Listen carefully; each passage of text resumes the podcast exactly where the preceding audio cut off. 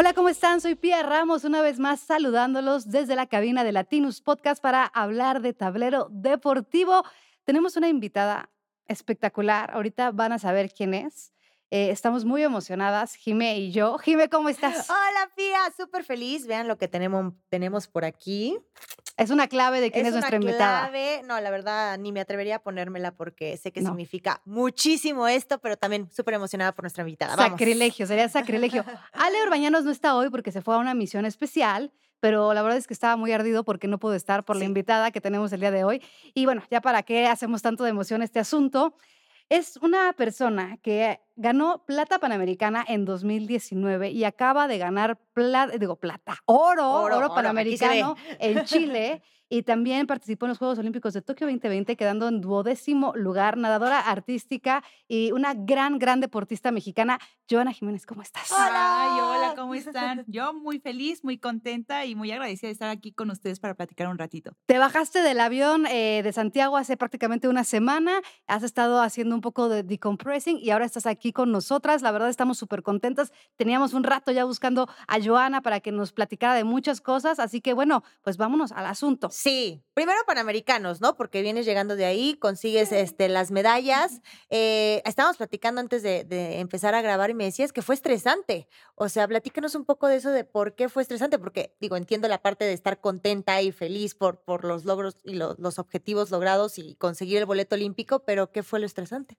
Pues mira, para empezar, la temporada fue larguísima. Era de las temporadas más largas y creo que desde ahí empieza también un poquito el cansancio mental, no tanto lo físico, porque al final te puedes recuperar, pero lo mental eh, lo empezamos desde el agosto del año pasado que viene esa temporada, competencia tras competencia, preparación, campamentos, y al final sabíamos que venía una oportunidad muy grande para México para poder clasificar y poder hacer historia en estos Juegos Panamericanos y asistir a Juegos Olímpicos. El, viene el Campeonato Mundial que fue en Fukuoka de este año. Nuestros rivales son Estados Unidos, Canadá, y de repente vemos que, pues que sí los grados de dificultades estaban un poco eh, había diferencia tanto en países, pero también ahí venía nuestra, nuestra estrategia, porque no queríamos enseñar nuestra estrategia desde el principio. Porque sabíamos que nuestra competencia principal y la más importante era la de este, la que acabamos de competir en Juegos Panamericanos y dijimos, hay que irnos guardando, hay que ir viendo poco a poco, pero también hay que ir fogueando. Eh, Estados Unidos regresa del campeonato mundial con una medalla de plata, una medalla de bronce y dijimos, esto se va a poner bueno, rudo, esto se va a poner muy interesante.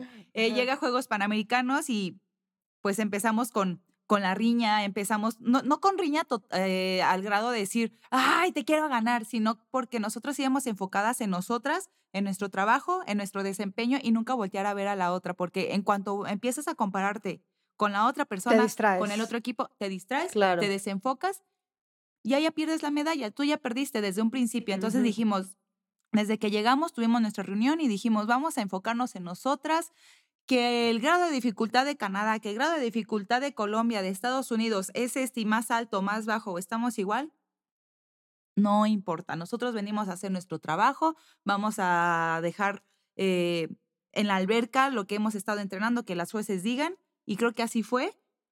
y, y, a la palabra estresante, lo que decía Jime, era porque estábamos muy, muy, muy, muy pegadas, Estados Unidos y nosotras estábamos con la puntuación así en el equipo técnico nosotras ganamos, en el equipo libre ellas tuvieron dos base marks, pero con la apelación eh, recuperaron un base mark, eh, obtuvieron más puntaje, se nos suben y ahí vamos una a una. Y dijimos, pues en, el, en, el, en la rutina acrobática va a ser el decisivo. Tuvimos una reunión en la noche anterior, dijimos, vamos a salir como fieras, vamos a defender y vamos a salir a nadar como guerreras aztecas que somos.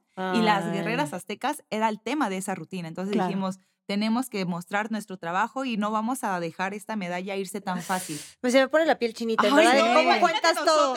Sí, sí, sí. es que es como una, es una película, sobre todo si tomas en cuenta todos los antecedentes. ¿Cómo, cómo se prepara una rutina de natación artística? A ver, tú usas el lenguaje evidentemente muy específico, eh, basemark. ¿Qué quiere decir basemark? ¿Cómo, ¿Cómo nace? ¿Cómo hacen el concepto? Obviamente, ¿qué qué tienes que tomar en cuenta, el grado de dificultad, etcétera, etcétera. ¿Cómo, cómo la preparan? Y más porque cambió, ¿no? También si nos explicas un poquito de cambió el puntaje. Eh, nuestro deporte ya es otro deporte. Bueno, sigue llamándose natación artística, pero ya no es como antes. Antes se calificaba la juez decía, esta rutina me gusta, esto tiene muy, está muy llamativo, se ve difícil, pero se ve como más expresivo, esta rutina me gusta más.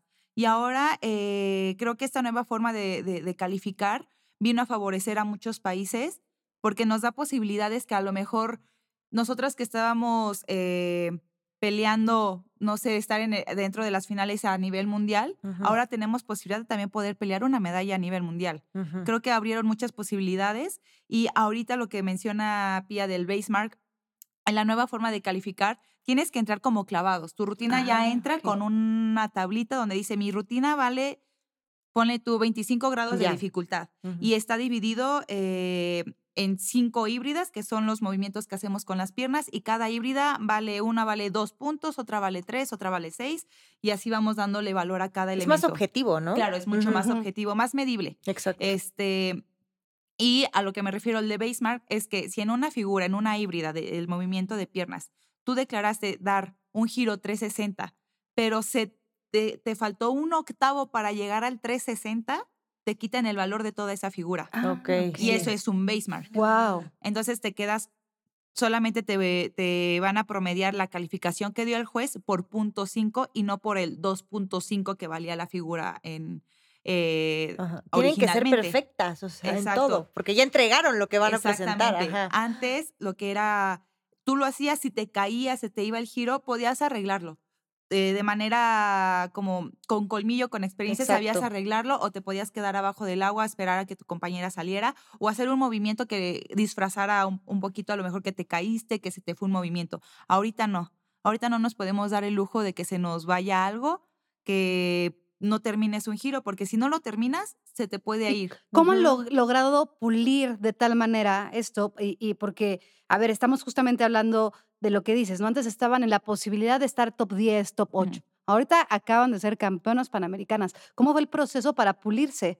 Para pulirse, sobre todo cuando lo que dices tú, Jime, y es un proceso de puntuación donde no es lo que a mí me gusta, lo que no me gusta, sino que tienes literal eh, pues un, tablero y vas diciendo palomita, palomita, palomita, tacho. ¿Cómo lograron tú y tu equipo, Nuria, todos los involucrados, pulirse de tal manera que llegan con este oro eh, olímpico? Bueno, sí, próximamente, pero este oro ya lo manifestaste. panamericano. por favor, vamos a rezar, por favor.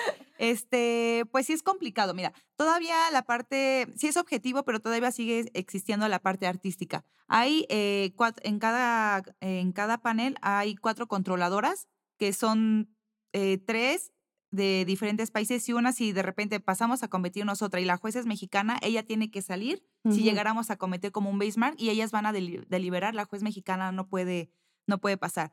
todavía están las jueces de impresión artística, eh, todavía no, no podemos seguir olvidando la parte de nuestro deporte, que es la parte bonita. Sí. Porque con esta nueva forma de calificar ha habido como muchos mm, comentarios malos de decir, es que ahora ya todo mundo hace lo mismo. Ya todo mundo, si tienes Van que... por las rutinas más complicadas para tener mejor puntaje. Exactamente, y ya no estás viendo la parte artística. Y ahorita ese es el reto que los países estamos tratando de buscar esta mancuerna de decir, sí, mi rutina está muy difícil, pero todavía le sigo dando peso a la parte artística. Todavía se sigue viendo bonito y no sé si, y, no es una rutina de un giro, otro giro, salgo a respirar, otro giro. Y se va puliendo poco a poco con las competencias. Creo que eso fue algo favorable de nosotras. El ir a, por ejemplo, fuimos a la competencia de Soma Bay en Egipto, fuimos al campeonato mundial, fuimos a dar una exhibición a Chetumal. Me parece que fueron Juegos Nacionales eh, de nado sincronizado. Y poco a poco nos es ir viendo en qué competencia te pusieron un basemark. Ah, ok, hay que ver por qué me pusieron Hay que ajustar ahí, Hay que ajustar, qué, quitar, qué poner o de qué manera poder hacer este movimiento para que no sea un basemark.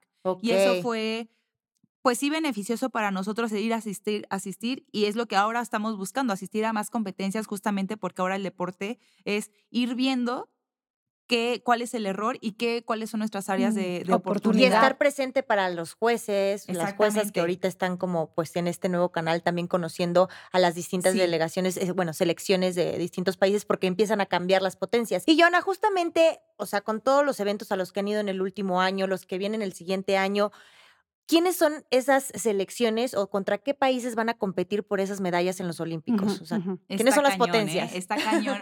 Yo hace cuatro años en Tokio tú me hubieras hecho esta pregunta, te diría, eh, Rusia, eh, eh, China y Ucrania, Japón. Ahí se están peleando el podio, porque ya sabíamos que era un podio que ya no se movía. A lo mejor había un movimiento en la medalla de bronce. Y ya de ahí en fuera ya era como España, Italia, y ya eran los, los lugares de siempre. Y ahorita con este movimiento, esta nueva forma de calificar, ha habido un movimiento en el tablero que no te imaginas. O sea, en el campeonato mundial, Ucrania, que era medalla de bronce, en, eh, de plata, perdón, en, en, Juegos Olímpicos, en una prueba quedó fuera de las de, de, wow. de una fuera de una final mundial y nosotras les ganamos, que, que nosotras nunca creímos poder estar arriba de, de Ucrania. En la prueba acrobática eh, en el mundial estábamos peleando en la medalla de bronce con Japón. ¿Cuándo nos íbamos a ver nosotras compitiendo con Japón? Y al final pues eh, ahorita con este cambio tan radical, no te puedo decir quién va a ganar. Ok, Lo que sí te puedo decir, hay oportunidad. sí, hay oportunidad para todos los países. Esto ya es como, ya es un juego mucho más justo, más objetivo, como ustedes decían. Y ahora sí es quien menos falle, quien siga teniendo esta parte artística, pero lo que sí te puedo decir es que China está arriba y China está aferrado a que ellos nomás no los podemos bajar. es que los chinos son una escuela de perfección en todo. sí, sí, no, sobre todo las disciplinas acuáticas y en la gimnasta siempre han sido potencias, ¿no? Clavados, o sea, es impresionante que no sacan una gota de agua. Pero bueno, también hay que decir que tú y Nuria han sido precursoras de una nueva escuela de natación artística aquí en México. Y la prueba fehaciente fue lo que pasó también en la competencia por equipos, ¿no? Que México va a regresar a los Olímpicos en esta disciplina después de Atlanta 96, que a mí no me suena como tan lejano, pero porque yo me acuerdo de haber visto los Juegos de Atlanta 96, mucho pero sí ya fue un rato, o sea, estás hablando de prácticamente dos generaciones que se saltó el deporte. Entonces, ¿cómo te sientes tú? Es súper joven, ahorita estábamos antes de entrar, 30 años, Joana, es Todavía queda un largo camino. Todavía quedan por lo menos dos ciclos olímpicos sin problema, pero la realidad es que tú y Nuria ya están siendo figuras y precursoras y las niñitas que es algo de lo que hablamos cuando las entrevisté a principios de año, de cómo se va formando el equipo y ahorita se ha logrado algo muy importante. ¿Cómo te sientes de ser parte de ese proceso tan importante en el deporte mexicano? No, para mí es un honor. Yo creo que esa es la meta de todo deportista y te hablo como Joana de manera personal. Mi meta es abrirle camino a las nuevas generaciones, no solamente con el equipo con el que estoy este, entrenando y compitiendo hoy en día, sino que esto también es para abrir camino a nuevas generaciones, a niñas chiquititas que nos están viendo en la tele, que nos siguen en nuestras redes sociales y que somos ejemplo para ellas. ¿Por qué? Porque en un futuro yo quiero que esas niñas tengan el camino más libre para llegar en donde estamos nosotras y que mejoren lo que estoy haciendo yo. Por supuesto. Porque ellas pueden decir, yo quiero ser como Joana, mamá. Y yo puedo decirle, sí, yo quiero que seas como yo, pero quiero que seas mucho mejor que yo y que mejore lo que estoy haciendo yo, porque yo estoy haciendo historia para ti y, en un futuro tú vas a hacer historia para la siguiente generación. Claro, qué orgullo, en verdad. ¿Qué camino tendrían que seguir? ¿Cómo fue tu camino dentro de esto? Porque, digo, yo creo que todas las eh, disciplinas que hay dentro de, de, todo lo que hay acuático, pues ya aman el agua, etcétera. Pero ¿cómo te decides entre una y otra? ¿Cómo fue? Tuve un cambio radical de deportes, ¿eh? O sea, yo desde que nací, a mí me, me, dijo mi mamá, tú naciste ya con ancas de rana, o sea, tú ya salías pateando desde que estaba en el vientre. Decía mi mamá que yo daba unas patadas y esto está nadando. Eh, me metieron en el plan baby de al año seis meses, si no me equivoco. Aprendí, aquí viene el dato curioso, aprendí a nadar con mi mamá. Ok. Ella, pues es que en el plan baby tienes que entrar con un adulto. sí, pues mi papá no estaba. Me dijo mi mamá, híjole, pues, ¿ahora quién se va a meter con mi hija a nadar? Pues se metió sin saber nadar, era un chapoteadero y me, me cuenta mi mamá que terminando las clases, ella me secaba, me vestía y me dejaba en la orillita de la alberca comiendo o jugando y ella se ponía en la orilla de la alberca agarrándose para aprender a nadar, hasta que la entrenadora le dijo, señora, ¿cómo que no sabe nadar? No, pues es que no tenía con quién mandar a mi hija. ¿Cómo que no? Si el día de mañana ya teníamos que entrar a la fosa, ¿cómo le iba a hacer? ¿Que iba, se iba a ahogar la hija? Sí, ¿O se iba a ahogar usted? Sí. Entonces le empezó a dar clases a mi mamá, aprendimos juntas y creo que esa es una anécdota muy bonita. Es un lazo también, ¿no? Aprendimos a hacerlo juntas. Y yo creo que eso es algo que nos une mucho a mi mamá y a mí. Y continué con la natación en, en la unidad Morelos, que es una, un deportivo del IMSS. De ahí me pasé al, al, al CAN, que es ya donde van a competir los que representan al IMSS. Y al primer año de natación artística que me metí, pues yo era malita, mala. O sea, no era malita, ni siquiera de diminutivo, era mala, porque yo veía que mis compañeras pasaban de nivel, pasaban de nivel y pasaban de nivel y yo nomás no podía pasar. Entonces yo dije, no, yo ya, bye, esto no es lo mío. me metí a, atletismo, me metí a básquetbol porque también mi, mi, papá me dijo, tú no te vas a quedar sin deporte, y mi mamá, pero no te vas a quedar sin estudiar. Entonces, era en las mañanas eh, eh, a la escuela, un día iba a atletismo, otro día a básquetbol y así estaba toda la semana. Hasta que para pasar, un día que tenía que ir a entrenar atletismo, tenía que pasar a fuerza por la alberca del, de natación artística y me encuentro con la entrenadora. Wow, sí, o sea, lo viste. Sí, y me dice, Joana, ¿cómo has estado hoy? Es que quisiera que regresaras a, a sincro porque tu cuerpo, tu actitud, tus aptitudes, todo, o sea, estás hecha para sincro. Y yo, no, no, no, yo estoy bien con básquetbol, estoy bien con natación, este, con atletismo, perdón, no quiero. Y tanto me convenció que mi pretexto como para decir, no, no voy a soltar tan fácil, le dije a la entrenadora, no, pues es que, ¿qué crees? Ya no tengo nariceras. no puedo entrenar porque ya no tengo nariceras. Es muy solucionable. ya, no, ya no hay aquí en México.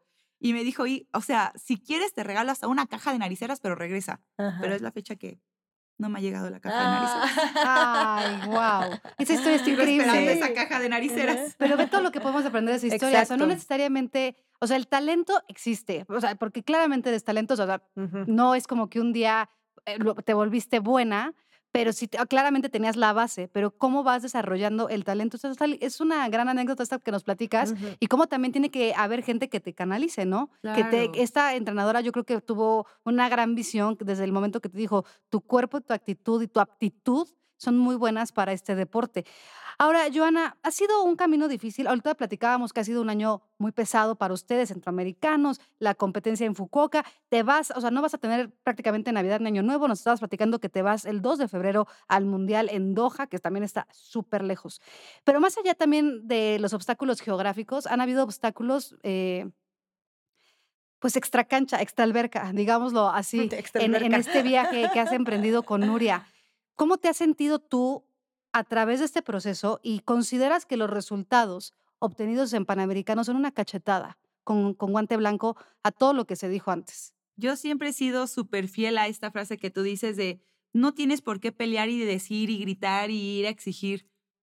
Nosotros siempre hemos sido perfil bajo, nunca hemos sido ruidosas en redes sociales de yo estoy haciendo esto porque me merezco esto y vamos a pelear y no, o sea, Hicimos sí un movimiento como natación artística porque sabíamos las oportunidades y las posibilidades que teníamos para clasificar con equipo, pero lo hicimos de tal manera en el que no se viera como un ataque, como una ofensa. Nosotros estábamos peleando, pero por nosotras y por nuestro trabajo. Y qué mejor manera de demostrar los resultados y también a la gente que confió en nosotras y que no confió en nosotras con resultados, con, con, con, nuestras competencias y con nuestras medallas de oro tan preciosas. Yo creo que esa es la mejor manera de poder demostrar lo que uno ha estado trabajando y lo que se merece y por lo que ha trabajado tanto tiempo. Y pues sí hemos tenido muchos obstáculos. Creo que también estando allí en Panamericanos mucha gente nos preguntaba, oye, pero para no decir nombres, oye, ¿y cómo van con, con Topper? ¿Y cómo van con Avon? Y cositas estas. Y decíamos, creo que estos obstáculos por algo la vida también nos los mandó. Yo creo que si no hubiéramos peleado, si no hubiéramos sido unas guerreras para decir, ok, nos está mandando la vida tantos obstáculos, tantas piedras en el camino, a lo mejor no hubiéramos sido lo que somos hoy. a lo mejor no hubiéramos llegado tan fuertes mentalmente y tan unidas como equipo.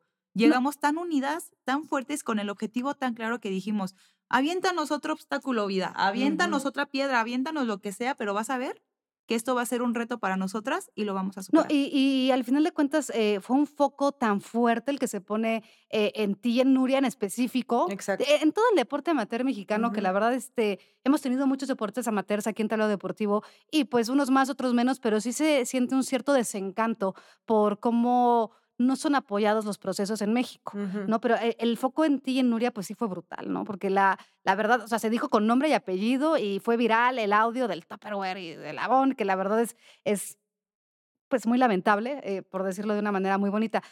Pero le dieron la vuelta. Exactamente, y, están sentando un precedente. ¿Cómo te sientes de ser parte de este, también de este precedente que se está sentando de el deporte e importa? Un país tiene te puedes dar cuenta de lo bien que está un país por su deporte también. Y ustedes están sentando un presente de, oye, también importamos, o sea, y estamos trabajando, sí por nosotras, pero al final de cuentas, por todo lo que se viene para México dentro de 20 años. Sí, no, estoy yo muy contenta. También yo daba entrevistas allá en Panamericanos y me decía, ¿qué sí siente ser parte de esta delegación que está haciendo historia? Yo les decía, es que soy súper honrada, súper feliz de ser parte de una generación de chicos que estamos haciendo una historia inmensa para nuestro país y que estamos dando un ejemplo increíble para los chiquillos que nos están viendo. Y no solamente para los chiquillos, también para las, los padres de familia que dicen, no, hijo, ¿para qué te llevo a entrenar si no vale la pena? ¿Cómo no va a, valer la pena? Exacto. Sí, las cosas cuestan. Las cosas que valen la, la, pena nos van a costar mucho trabajo conseguirlas. Van a haber muchas lágrimas, van a haber muchas lesiones, van a haber muchas cosas que tenemos que sacrificar a Dios. Celebraciones, por ejemplo, en este año a lo mejor no, no nos va a tocar celebrar Navidad con las familias porque tenemos que entrenar para el Mundial, pero va a valer la pena y yo marcar un precedente al lado de, este equipo, un equipo lleno de mujeres extraordinarias, de Nuria, bueno, no, no, no menciono todos los nombres porque si no, no terminamos, de mis entrenadoras, todo el equipo multidisciplinario que estuvo ahí atentos, pues es, también es una motivación, es una inspiración también para nosotros y decir, vamos a seguirle trayendo victorias, satisfacciones y muchas alegrías y más medallas doradas a nuestro país. Totalmente. Que vean que hay muchas cosas muy buenas para este país y que no solamente pues hay otras cosas que... y hablando, hablando de medallas, a ver, hay que presumirlas, tú tienes ahí, porque son dos. Sí, por favor que las vea en la cámara. Es la del, la del equipo y la del dueto. con Nuria. Qué increíble, están preciosas las medallas. Nos estabas platicando de que son representativas de todo lo, la cultura y la geografía de Chile, ¿no? Claro, porque tiene, o sea, nos estaban comentando que tiene el cóndor, eh, los Andes, ¿cómo me dijiste que se llamaba el este? Ay, los molinos de viento. Bueno, no son molinos de viento, pero eólicos, para pues, para generar energía eólica. Y del otro lado tiene como un arbolito. También me dijeron el nombre, la verdad lo olvidé, pero eran las partes más simbólicas del, del país chileno. Entonces, qué increíble. Es una de las medallas, lo que les decía antes de, de entrar, muy, muy, muy bonitas. Son de las medallas más preciosas que nos han dado. Claro, dos de las 52 de oro que fueron histórico. Aquí, está, aquí las tenemos en tablero. Qué emoción. Qué impresionante. Oye, y hay buen ambiente, ¿no? O sea, también en la delegación. O sea, eh, me refiero que no solo en el equipo de natación artística, sino como entre varias disciplinas, entre atletas. Sí, no, desde que llegamos a, a Juegos Panamericanos bueno, no desde que llegamos, desde que salimos. El contingente que salió con nosotros eh, desde el aeropuerto, desde allá se sentía esta vibra de vamos a ganar, sí podemos. Y mucho éxito, ¿no? ¿Tú de qué deporte? ¿De qué deporte? Porque de repente no nos conocemos entre nosotros. Y es, no, pues yo hago esto, yo hago este, natación artística y nos vamos eh, contando, no, pues mucho éxito, todas las buenas vibras. Y una vez llegando a la villa, entrando a nuestro edificio y ver que el medallero seguía subiendo, subiendo, oro, oro, y medallas también de oro que no se tenían contempladas, que no se consideraban. Era así como, sí podemos. Eso nos empoderó todavía más. Yo recuerdo que todas las mañanas bajábamos a, desayunar y era un elevado, eran dos elevadores por edificio, pero la, la entrada era muy chiquita, entonces estábamos todos así como encimados.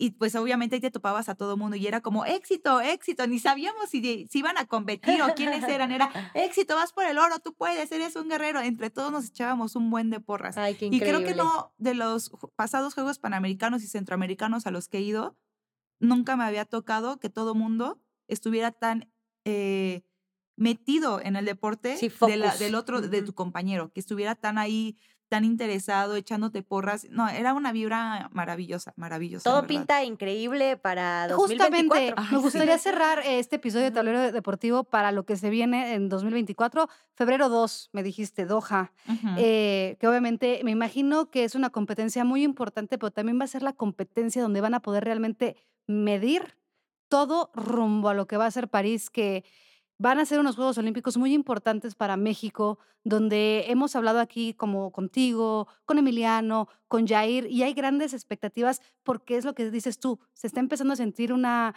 una mentalidad muy diferente dentro del deporte amateur mexicano. Entonces, ¿qué se viene para ustedes? Estamos a, que, a mediados de noviembre prácticamente, o sea, ya este año ya se acabó. ¿Qué sigue para 2024? Mira, no, no, no voy a mencionar qué rutinas vamos a cambiar. No, no digas nada. No, no, no, Pero es secreto. No, es de secreto. Pero el objetivo. Pero nuestro objetivo obviamente es hacer historias. Si ya hicimos ahorita historia en Juegos Panamericanos con el equipo, también lo queremos hacer en Juegos Olímpicos. No te voy a, no, no, no, no quisiera pintarte lugar, no quisiera pintarte una medalla, porque cuando se hace eso, es como salarte tú, claro, no, no, tú mismo, cavar tu propia tumba. Entonces es hacer historia. Y pues obviamente en el Mundial que viene en, febrero es empezar otra vez con la estrategia que hicimos este año. Es ir poco a poco, no enseñar todas las rutinas, porque al final nosotras ya estamos clasificadas. Nosotros ya pasamos esta guerra para ver quién va a clasificar y este campeonato mundial va a ser como Juegos Panamericanos porque es donde se dan las últimas plazas para Juegos Olímpicos. Entonces ahí también va a ser una guerra que nosotras no nos tenemos que dejar llevar por esa guerra. Nosotras tenemos que ir enfocadas en que nosotros ya estamos clasificadas, nosotros ya vamos a ser olímpicas y seguir con nuestra, nuestra estrategia porque es un ambiente tan... Ahí te pueden jugar de todo, ¿eh? O sea, por, con, tal de, de, clasificar te puede pasar de todo. Entonces, es muy fácil que nos dejemos llevar por ese ambiente. Entonces, nosotras vamos enfocadas en, vamos a ver, a probar esta rutina, esta nueva rutina, y en la siguiente competencia, que esperamos ir a todos los campeones, a toda la serie mundial para poder, obviamente, foguear estas rutinas, es a la siguiente competencia, pues otra, otra, otra y otra pero no mostrar todo de. No todas las cartas, por supuesto, no. Hay que, hay que tener hay bajo la manga. oye, te quería preguntar también, ¿qué le quieres decir a toda la gente que los vio, que las vio, que de verdad sí se unió a su causa? Y sí, sí lo quiero decir así porque de verdad hubo un momento en que siento que todo México fue así de arropemos a estos atletas porque lo que está sucediendo no es justo. Eh, y no está padre de meritar el esfuerzo de nadie ni de las vendedoras de abón ni de todo, pero porque es como, pues, sí, ven a robar y que te cachen, ¿no? O sea, no vender abón. Pero bueno, independientemente de eso, ¿qué le querrías decir a toda esa gente que de verdad las arropó? Porque nosotros que nos dedicamos, pues, a medios deportivos, lo veíamos, ¿no? Así de que, oye, se está generando una pues, revolución en redes sociales y en las pláticas de, no sé, de café, así de, oye, ¿viste que está pasando esto? Y estas chavas están cañonas. Ahora regresas con estas dos medallas, te vas a un año que va a ser espectacular. ¿Qué le quieres decir a esa gente? Primero decirle gracias a toda esa gente que estuvo ahí presente con nosotros, que se unió, que apostó todas sus, sus cartas y dijo, vamos a apostar por estas niñas. Y qué mejor manera de regresar esta medalla de oro a este movimiento tan bonito que hicimos, no solamente para nuestro deporte, sino para todo el deporte mexicano y que sirva también de inspiración para atletas que a lo mejor están teniendo una situación similar y que no saben cómo manejarla. Yo creo que nosotros somos un claro ejemplo de que todo se puede. Estamos acostumbrados a que tenemos que callarnos y creo que ahora hicimos lo correcto de, una manera política correcta, este, nunca atacamos. Y pues decirle a toda la gente que muchas gracias, que, que confiaron en nosotras. Esta, fue, esta es nuestra manera de darles todo nuestro agradecimiento, todo nuestro cariño y pues que vienen muchos más retos para nosotras, vienen retos mucho más grandes, mucho más importantes. Este año fueron Juegos Panamericanos, el siguiente año son Juegos Olímpicos y que no saben la clave que fueron ellos para todos nosotros. Si no hubiera sido también por ellos, yo creo que esta medalla también no hubiera sido posible. Bueno, vamos a hacer una promesa. Qué bonito. Si nos ves a Jime, a mí, bueno, a, a Leo Orbañanos no lo conociste porque hoy no puedo venir, pero seguramente lo vas a ubicar. Si nos ves en zona mixta, en un futuro en París, no se vayan a dejar de parar con nosotros.